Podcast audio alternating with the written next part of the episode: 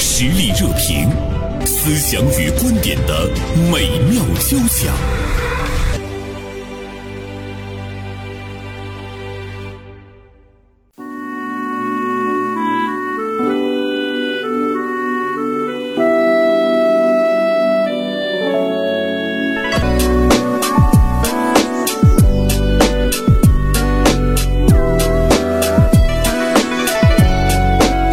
我在仰望月亮之上，有多少梦想在自由的飞翔？嗯昨天遗忘了，风干了忧伤。我要和你重大家觉得很奇怪啊，大版头之后呢，怎么会突然之间放一首凤凰传奇的《月亮之上》？是不是觉得非常熟悉的旋律啊？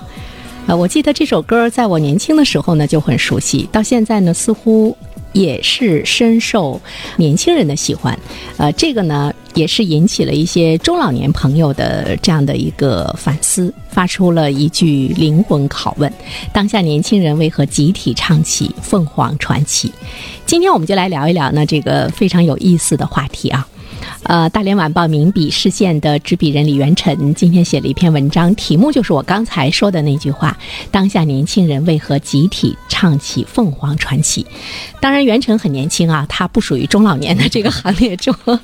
呃，那我们今天也请到了一位年轻人做客我们的直播间，是我非常喜欢的一个小伙子阿哲啊，大名叫李兴吉。阿哲来做过一次节目，呃，自己呢做公司，生产咖啡豆。呃，咖啡粉，喜欢阿哲的生活状态。昨天呢，给他发微信问他说喜欢凤凰传奇吗？他说喜欢呀，姐姐。我说来做节目，聊一聊啊。哎，说到这个当下年轻人为何集体唱起凤凰传奇，袁晨，你刚开始意识到这个现象的时候，你是觉得很诧异吗？对，是有一些差异的，因为嗯在大多数人的印象中，凤凰传奇总会和广场舞啊广场舞跟这些中老年人的手机铃声，嗯呃，联系在一起。嗯然后突然间，就从这两年吧，就忽然觉得它逐步走进了年轻人的视野，尤其是就前不久结束的这个杭州亚运会，嗯，也让这个凤凰传奇的歌又一次火了，而且还带火了这个。呃，赛场边的一些像体育展示的导演啊，包括一些播报员这样的一些年轻人，嗯他们就是在比赛的间隙，也通过这样的一个非常有释放性的这样的一个比较陶醉的演出吧，让啊让这个凤凰传奇的歌又有一次走入了人们的视野。于是你就想，他怎么还那么火呢？ 对，而且嗯为什么年轻人开始逐渐接受这个凤凰传奇了呢？ 嗯你看，刚才袁晨用了一个词叫“接受”，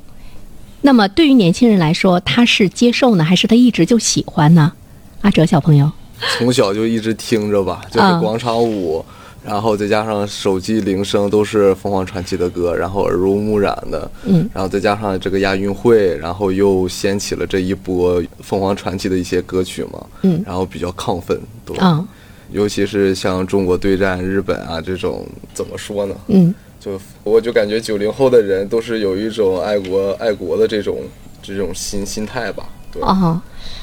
就哎，反你看阿哲很有意思，袁晨他嗯会把这个他们喜欢听凤凰传奇这样的歌跟爱国紧密联系在一起。哎，为什么会跟爱国联系在一起？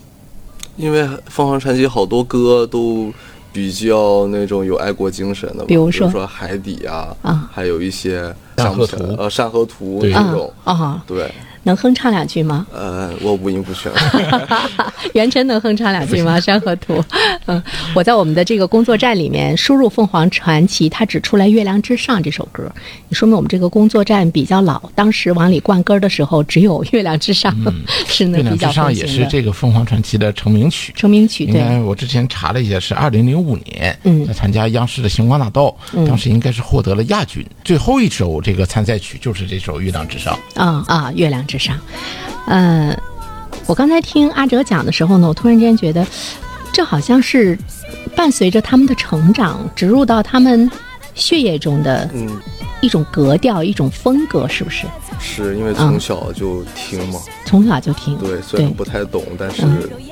怎么说呢，就一直听着。嗯，去广场或者是去哪溜达，嗯只要有一些大大妈在那跳舞就能 听到。然后手机铃声，嗯那时候还坐公交车，手机铃声就会有什么《月亮之上》啊什么的嗯歌曲。你看，一说这个广场舞，一说那个呃手机铃声，大家在内心里是不是有一种歧视感？大家会笑，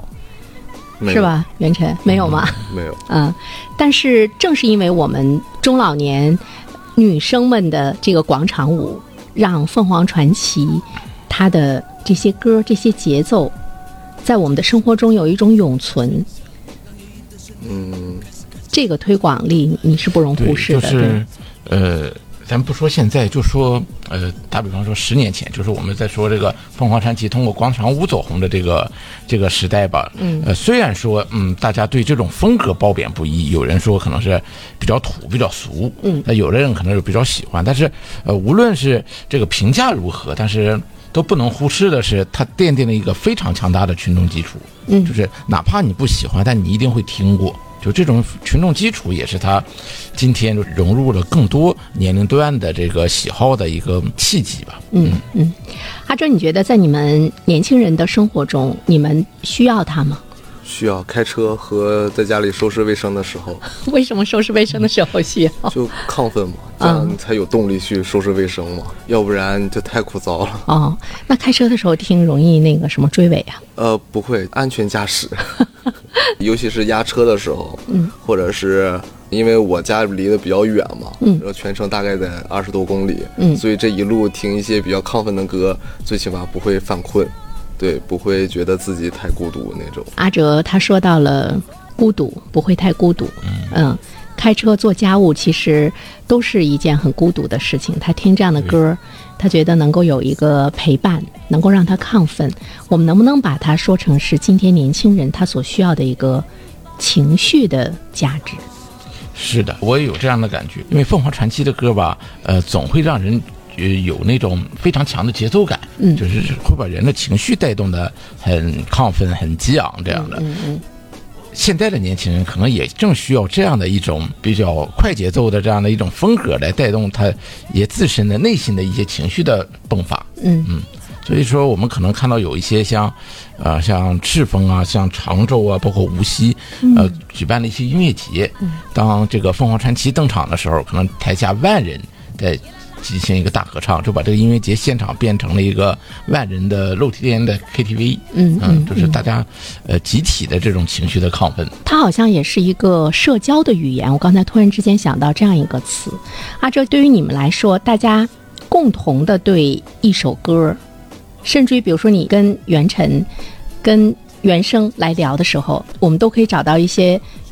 共同熟悉的一些东西，就是那个社交的那种语言，对你们来说是不是也很重要？包括跟父辈或者跟爷爷奶奶辈的那种沟通，包括跟社会横向的沟通，对你们来说挺重要的吗？嗯，对，因为毕竟九零后上面就是八零后和七零后，跟他嗯们沟通的时候，除了工作以外，这些有很多都是代沟嘛，啊就是聊到不到一起去。但音乐的话，就可以嗯就缓解一下这个尴尬的这个局面吧。嗯，对，毕竟在家里跟老人一起听一些他们喜欢听的歌，然后你还会哼唱几句，嗯老人是非常开心的。七零后的话，可能我们不太敢，因为毕竟都是属于前辈级 别的，我们不太敢在他们面前放肆，是吗？我是七零后，就嗯不一样， 怎么不一样？也不一样，就状态不一样，反正嗯是就。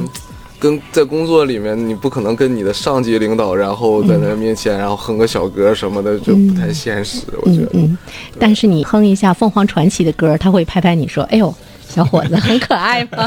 对” 就但找到一个共同语言是吧？这个很可 爱，我不觉得它是很可爱的表达。他会说你上班很分神呐、嗯，对对。其实它已经是一个社会现象，就是现在的年轻人喜欢凤凰传奇。我在想的时候，我就在想，哎，我特别喜欢什么什么样的歌？我是七零后嘛，从我本身来讲，我可能对凤凰传奇我觉得很熟悉，但是没有那种特殊的一种一种感情。于是我就在想，呃，当我们每一个人你特别喜欢一个东西的时候，包括一首歌，你到底喜欢的是什么？我是从我自身哈、你比如说，呃，我喜欢李健的歌，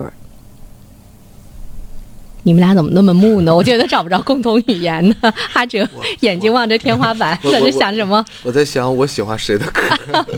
嗯，哦，我今天开车的时候我就在想，哎，我为什么喜欢李健的歌？我想，呃，一方面是他他本身的那个个人的特征哈，再一方面是他的那个歌曲的内容可能比较符合我们的一些呃心态一种成熟状稳态，重是吗？就是安静，知道吗？就特别安静。另外一方面，我觉得他个人的那个成长给我的感觉呢，也是我们很喜欢的。你比如说，他上清华，他觉得他跟那些优秀的人比，他没有那个可以打败他们的竞争力，嗯他就另辟蹊径。我觉得这个可能他给我们人生一些启启发示、对启发。再一方面的话呢，就是他进入歌坛这么长的时间，他始终是不温不火。王菲唱一首他的歌，一下给他带火了。但在那之前，他一直保持着他的那种很安静的创作的、不被世俗摇摆的那个状态。对，这和他的音乐风格也很像。对，那么他火了之后呢，他依然是这个样子的。更致命的是，我觉得他的那种幽默，就知识沉淀下的幽默三，我观想又很正，三呃三观很正，我觉得他是很吸引我的独特，就是都集中在他一个人的身上。所以我们再回过头来说，年轻人他喜欢凤凰传奇，他一定也是有除了这个歌曲的节奏之外，他一定还有更加丰富的一些元素在里面。像刚才阿哲甚至于说到了一个原神注意到没有？他说到一个斗志，他甚至于说到一个爱国，嗯，对，因为凤凰传奇的歌在近几年就是已经逐步的从传统那种咱说的最炫民族风那种嗯风格，这快节奏的舞曲中走出来，开始也呃进行了一。一定风格上的转化，哦比如说刚才阿哲说的这个山河图啊，包括海底这些，嗯它是也融入了一些大的家国情怀这样的，而且，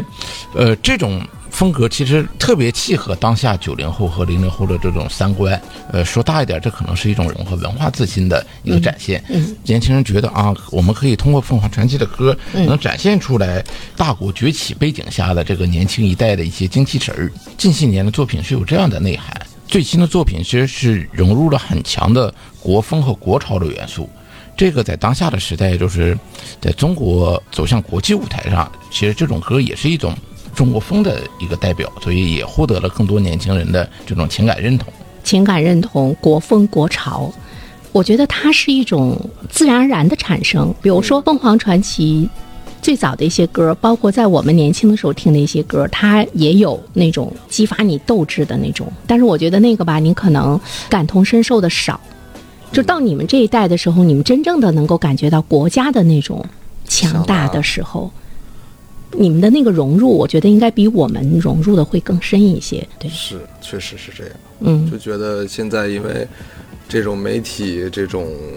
就可以看到的东西越来越多了吧，嗯然后了解的东西越来越多的时候，就感觉自己的国家特别强大，然后就很自豪，就感觉作为一名中国人，嗯特别牛。我因为我父母都在国外嘛，每年过年我去国外过年的时候，就感觉，嗯，哎。他们太太差了，嗯我不觉得他们有他们说的那么发达或者怎么样的。不管怎么样，还是觉得家好。去的话，可能待个两三天就觉得还是得回国。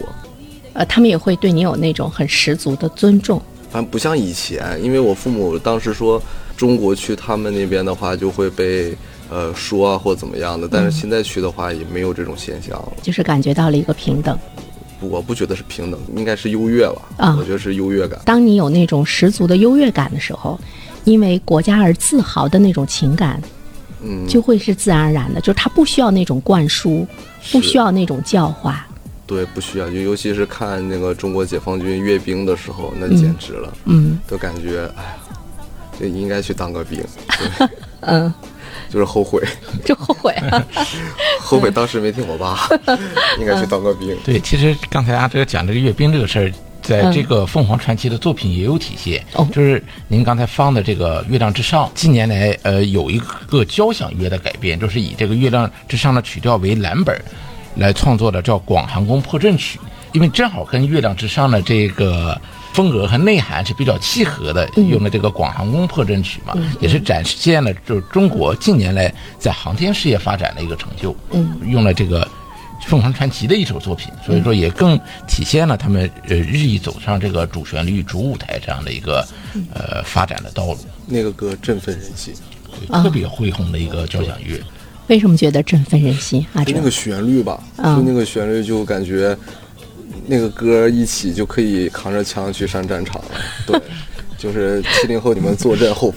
方，九零后冲就行，零零后等等 吧。其实他很歧视我们七零后，那意思就是说你七零后年龄太大了，你靠边儿站吧对。完了，我我今天跟他交流的时候，我说我们可以当将军，对啊，就是你们因为有经可以验，嗯指挥你们。对，有经验，有一些呃见解什么，可以告诉我们九零后嘛。嗯然后我们九零后就上战场，就冲锋陷阵。我最近看志愿军电影儿，嗯我们党员的学习组织我们看一场电影哈，嗯，我当时就看那个，呃，彭德怀，彭总司令，他就是率兵到那个前线的时候，他那个时候就五十多岁，嗯，五十多岁，呃，对，但是在他们那个那个年代，看起来五十多岁人就就是年龄很成熟啊很成熟了，对，很成熟了。但是毛泽东主席跟他说：“你在战场行不行？”彭德怀说：“行。”没有问题。我当时我在想啊，我也五十多岁， 呃，今天跟阿哲交流的时候呢，给我一个印象特别深的是什么？袁晨哈，嗯，我们现在生活在一个非常和平的年代，尤其是我们现在看到中东对冲突，包括那种纷争哈，包括俄罗斯跟乌克兰，我们都觉得离我们特别远。但是我们在网上，我们也听到了更多的网民说，我们没有生活在一个和平的时代，但是我们活在一个和平的国家，我们应该为此感到非常的幸福哈。嗯，对。非常庆幸的活在中国。呃，对，你看他说庆幸，但阿哲今天跟我说到的特别多的，他说，袁生姐，我觉得我们是随时可以扛起枪上战场的人。 对对，他说。听到凤凰传奇的歌的时候呢，其实我们我们内心的热血男儿的对，呃就被呼唤出来了哈，热血男儿的激关于情。我这个运动吧，就是嗯有这种、这种基因在里面，所以就是说随时都会，国家需要的话，我们真的可以可以上。我觉得好欣慰啊！我们总是为什么八零后去担心，九零后担心，甚至于零零后担心，其实真的是杞人忧天。对，其实当下的九呃九零后和零零后三观，包括这个思想的这个主线，实际是很正的。很正，很对正对的对对嗯，尤其是零零后，他们是互联网的原住民，嗯，嗯，他们受到的各种各样的那种那种信息特别多，开阔眼界，了解国内国外。但是我们会发现，他们身上隐藏的那种爱国的情节是非常浓厚的，甚至我觉得比我们七零后还要浓厚。我有一个朋友，他的小孩上小学，你知道哈？嗯。呃，还有一个朋友，他的小孩现在是上高中。他们的那种爱国的那种热情，对国家的坚守，反过来对家长都是一种教育。家长就在想，哎，我从来没对他们进行过这方面的教育，哪来的呢？对，其实我们也都是从那个年龄段儿走过来的。当我们在这个嗯高中或者是大学的时候，这这个年龄层，其实可能心里也是也是那样的也是这样的。对其实回溯历史来，回溯到一百多年前，从五四运动开始，嗯，其实就是年轻人这样的一个是爱国的这样一个三观，在主导了这这一些新民主主义革命的这个逐步的推进。所以你看，今天的年轻人他喜欢凤凰传奇的时候，呃，其实我们为什么要去热议它？我觉得它让我们看到了一种一种未来，因为它是你们的世界观啊、价值观啊、社会情绪的那种链接和表达。如果我们不了解凤凰传奇的话，我们无法更深入的了解你们。比如说，你们拿出一首你们很喜欢的一些歌，我们会觉得有点陌生。也算是个桥梁吧，嗯就是九零后和七零后、八零后沟通的一个桥梁，减少了代沟嘛。啊、 对，咱俩差好几个勾呢。 之小间明没有代沟。以独特的观察视角，发现时代的蓬勃力量；以敏锐的内心感知，寻找我们的精神家园。实力热评，名笔与名嘴的实力碰撞。我记得昨天我我问阿哲，我说那个喜欢凤凰传奇的歌吗？他说喜欢，我说为啥？袁晨，你知道他当时给我回答的是什么吗？没有我们今天说的什么爱国呀什么，他说土啊，土 啊，对啊，土嗨嘛，土嗨。其实我觉得土它不是一个贬义词，嗯对我们我们经常会说乡土，对吧？嗯呃对呃，我们大地、土地、大地，它是最贴近我们的、最贴近我们根的。所以现在对于你们来讲，比如那种所谓的土啊，或者是呃反骨啊等等这些，它是会引起一些共鸣的，是吗？嗯，会，我就觉得他的歌词吧，怎么说呢，就朗朗上口吧，嗯就是能听得懂，不像有些歌词太深奥了也听不懂。然后再加上它的旋律就比较嗨，你要让我一直听他的歌，我们就听不下去。但是时不时听还还挺好 的。今天对你挺折磨 吗？我一直在放。就就就就增，如果不是只是月亮之上的话，还能好一点。 是吧？有的时候我会经常在想“落叶归根”这个词，我们把它想得更广阔一些。比如我们一个人老了之后，我们会落叶归根，就是我要回到我的家乡去哈。呃，但是有的时候就是我们的那个情感，情感对，对，包括我们呃对亲人、对朋友的那种怀念也好，或者是思念也好，就你你的那个情感的归结点，你会发现，它就是到了你最初出发的地方。像刚才袁晨说，它是一个文化自信的表现。对，那其实年轻人他在寻根的过程中，他能够发现更优秀的一些东西的时候，那种自信又会很加强。对，这其实这个凤凰传奇的这个，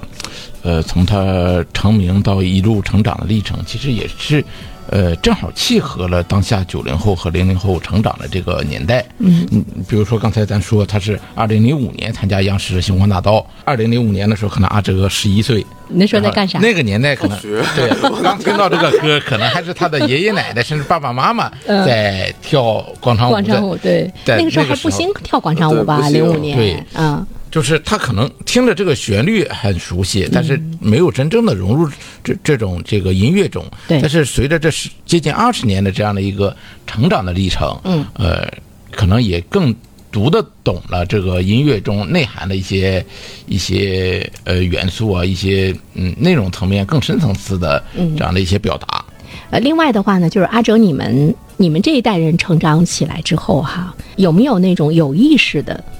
有意识的去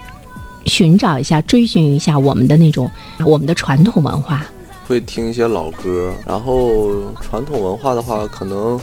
目前我觉得接触不到，除非是说专门去喜欢像音乐剧啊，或者是那种古典的那种歌曲或者戏曲，嗯，呃，或等等一系列的吧。那种不怎么接触的话，一般不会去轻易的去去听，因为可能听不懂。像嗯我去听音乐剧，朋友让我去听，感受一下，就进场不到半个小时就睡 着了，后半场就是被冻醒的，这个就很尴 尬。有听音乐会，也有听音乐剧的时候睡着的。呃，对，然后就有一场吧，就是听那个，就刚刚聊嗯宫崎骏啊，宫崎骏的那个那场演唱，就就那个音乐剧就那种的，嗯就全程就没有睡睡着，为啥呢？因为因为都看过，它里面所有动漫都看过，他熟悉。啊，对，很熟悉。然后嗯，歌曲吧也有呃也比较熟悉，所以会听。嗯，然后其他的就确实是听不懂，如果有那么一场音乐会跟《西游记》有关的话，我觉得你们也得兴奋的在下面像小那猴儿那一那那样。不会 睡觉，那不会。全集每一场打什么妖怪，我都可能会想起来。 嗯，对所以你看这里面就是大家熟悉，他可能才会更加的去去加强那种寻找的本身，他那个自我的引导是很重要的。我有一次在人民文化俱乐部听一场音乐会哈，它就是那种交响乐，他们有一些创意挺好玩的，他就怕大家像那个阿哲这样的睡着了，或者是中途退场。他那个背景放了好多电影的片段，都是我们熟悉的电影的片段。如果放猫和老鼠的话，应该就不会有人走了。我们的精力可能是在那个电影的各种片段的那个视频的播放中，完了我们的耳朵里听着的是呢现场的一些那个呃交响乐呀，一些那个斗志昂扬的音乐呀，就是你你很融入其中。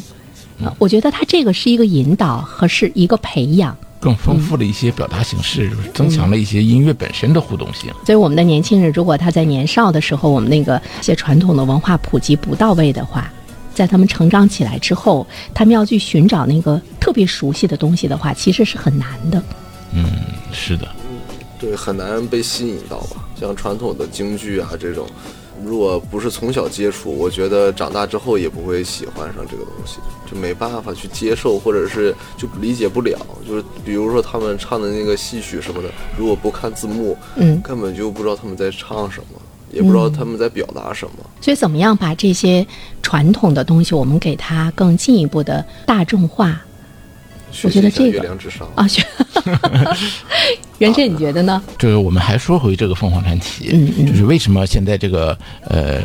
让很多年轻人对他们趋之若鹜，就是熟悉吗？对，你是不嗯是呃，熟悉是一个最重要的一个基础，但是、呃，从这个他们走红之后，实际上也顺应当下的这个新媒体形式，与这个年轻人做了很多这样的互动。嗯，啊、包括他的作品在抖音啊，在 B 站啊这样的一些以年轻人为主打的，以年轻人呃为主要用户的这样的一些平台上，嗯完了进行了一个发布，包包括这样的有一些呃进行一个融合性的改变，比如说呃有人把这个凤凰传奇的曲子变成了健身操，嗯啊有的变成了这种有点像这个呃音乐呃 MV 这样，但是。就他的这个 MV，呃，我在网上看了点片段，就做的很土很土的 那种又啊，说但是土但是很咱洗脑。 对，咱说这很洗是脑嗯叫五毛钱特效，就是把人贴在一个背景上，然后贴的那个边缘轮廓都是很清晰这样的，嗯嗯可能就是为了营造这样的一个一个视觉效果，特别符合当下年轻人这种的，比如说这个谈资啊，或嗯者在新媒体领域这样的信息传播的这样的一些嗯习惯，包括他在这个。